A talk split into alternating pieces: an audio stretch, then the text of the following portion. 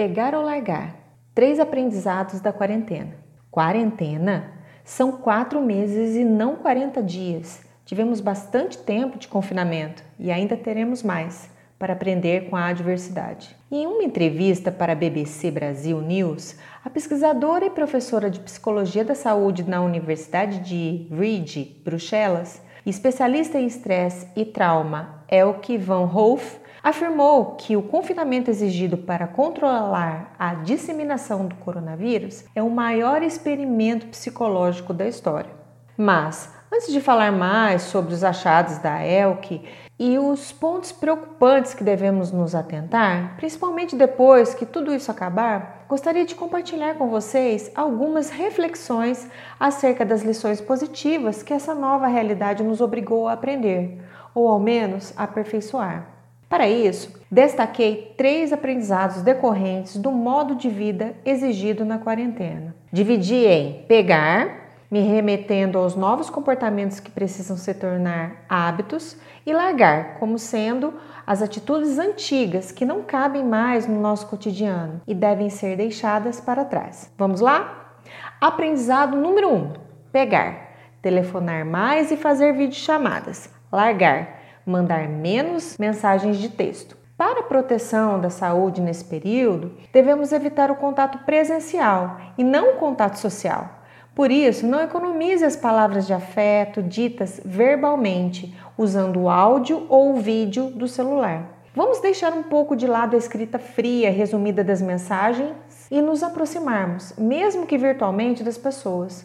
Os movimentos faciais que usamos para expressar uma emoção podem nos influenciar, influenciar as pessoas, positiva ou negativamente. Por exemplo, quando sorrimos, movemos certos músculos do rosto, acionando mecanismos fisiológicos e neuronais associados à alegria, interpretados pelo cérebro como uma experiência emocional positiva. E isso vale tanto para o movimento dos músculos faciais quanto para os músculos de todo o corpo. Falei sobre um autor que estuda a fundo as mensagens neste post e que segue a mesma linha da teoria psicológica de feedback facial, a qual eu me refiro aqui. Identificamos intuitivamente detalhes sutis nas expressões do interlocutor, que nos fazem compreender em segundos determinadas emoções. Frases como ele sorriu com os olhos ou pela entonação da voz, eu sabia que ela estava feliz. São amostras dessas interações cotidianas. Além do mais, quando temos a devolutiva das pessoas que interagimos, nos beneficiamos em dose dupla, pois o amor é contagioso. Lembra desse filme?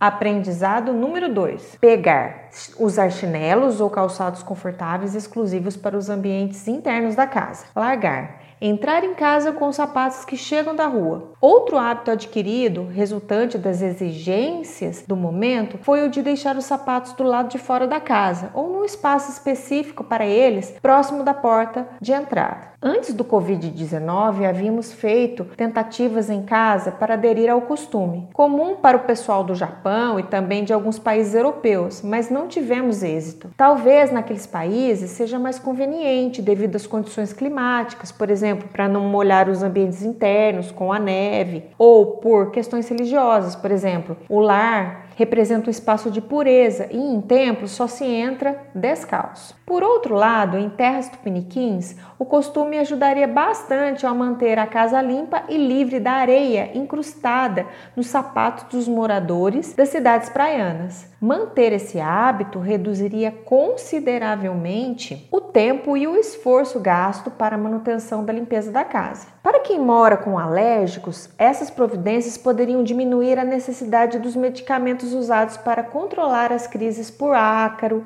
poeira, pólen ou outro tipo de alergênico trazido da rua. Ainda bem que o capacho retém uma porcentagem dos germes da sola dos calçados, mas são mais alguns tapetinhos encardidos para você esfregar no dia da faxina. Talvez escolher um tapete feito de material fácil de lavar diariamente minimize o trabalho adicional. Contudo, não precisa virar a neurótica da limpeza. E como posso falar para a visita? Depois que acabar a pandemia, é claro. Tirar os sapatos sem ser indelicada. Bem, há pequenos móveis ou aparatos que podemos deixar estrategicamente na porta de entrada da casa. E dar o exemplo, tirando o nosso próprio calçado ao entrar. Veja abaixo algumas ideias que eu encontrei para decorar o seu hall de entrada, com muito charme e praticidade. Há opções para todos os gostos e bolsos, por isso selecionei algumas sapateiras que você mesma pode fazer com pallets e tecido, com madeira e sisal, com madeira e elástico. Aprendizado número 3. Pegar. Divisão de tarefas domésticas com todos os membros da família, conforme a capacidade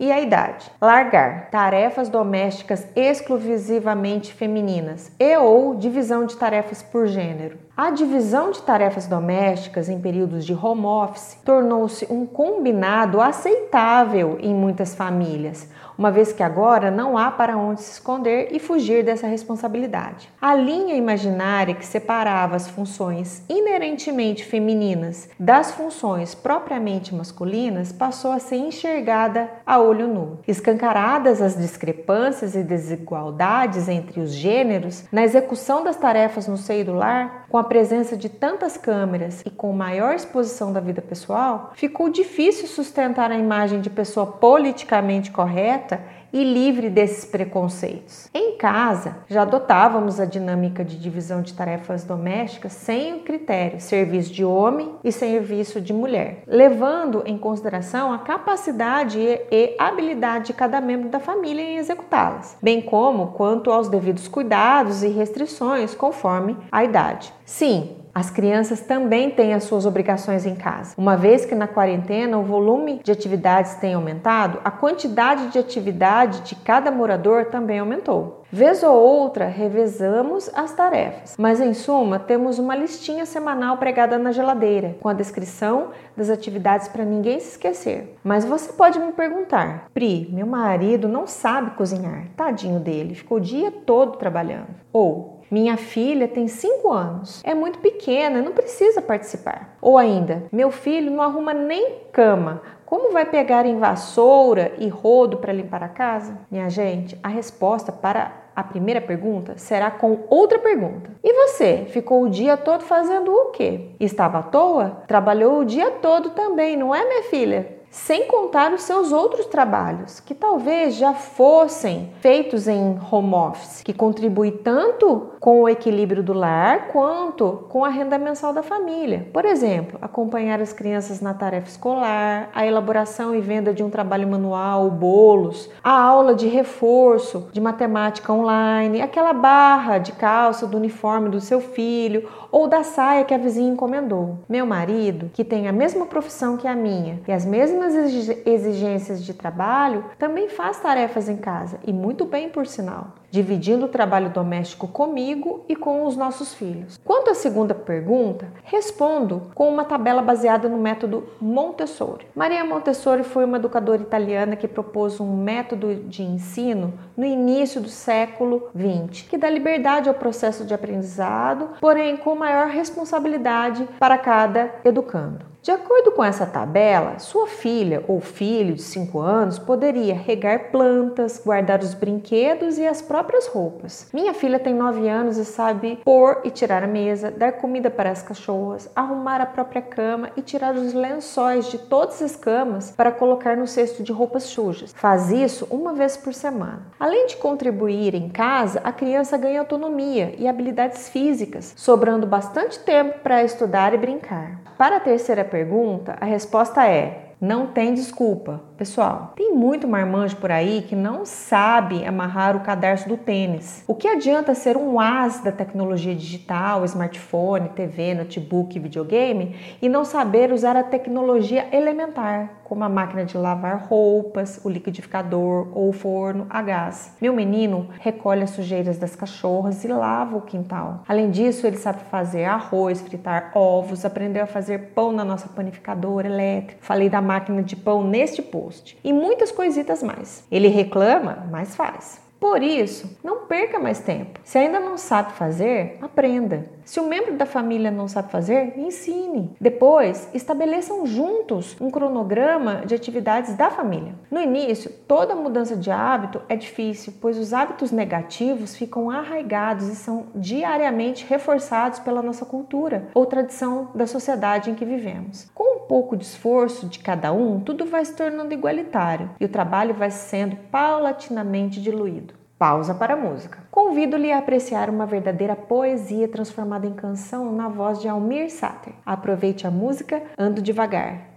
e sinta a profundidade dessa letra. Voltando para o nosso assunto, agora chamarei atenção para os pontos importantes indicados pela Elke, aquela pesquisadora que falei no início do texto, durante a entrevista para a BBC. Na opinião dela, não foi dada devida importância para a saúde mental da população durante a pré-pandemia. Ainda não se sabe quais serão as reações tardias, três a seis meses depois do final da pandemia, resultantes do período de isolamento. Não há informações suficientes para saber sobre as possíveis consequências da doença. Embora estejamos observando florescer sentimentos de solidariedade nas pessoas em diferentes tipos de situações, também estamos acompanhando o aumento das estatísticas de violência doméstica. Além disso, a pesquisadora indica a busca de auxílio profissional frente a alguns sintomas de alerta, tais como aumento de ansiedade, sensação de pressão no peito, falta de ar, sono não reparador,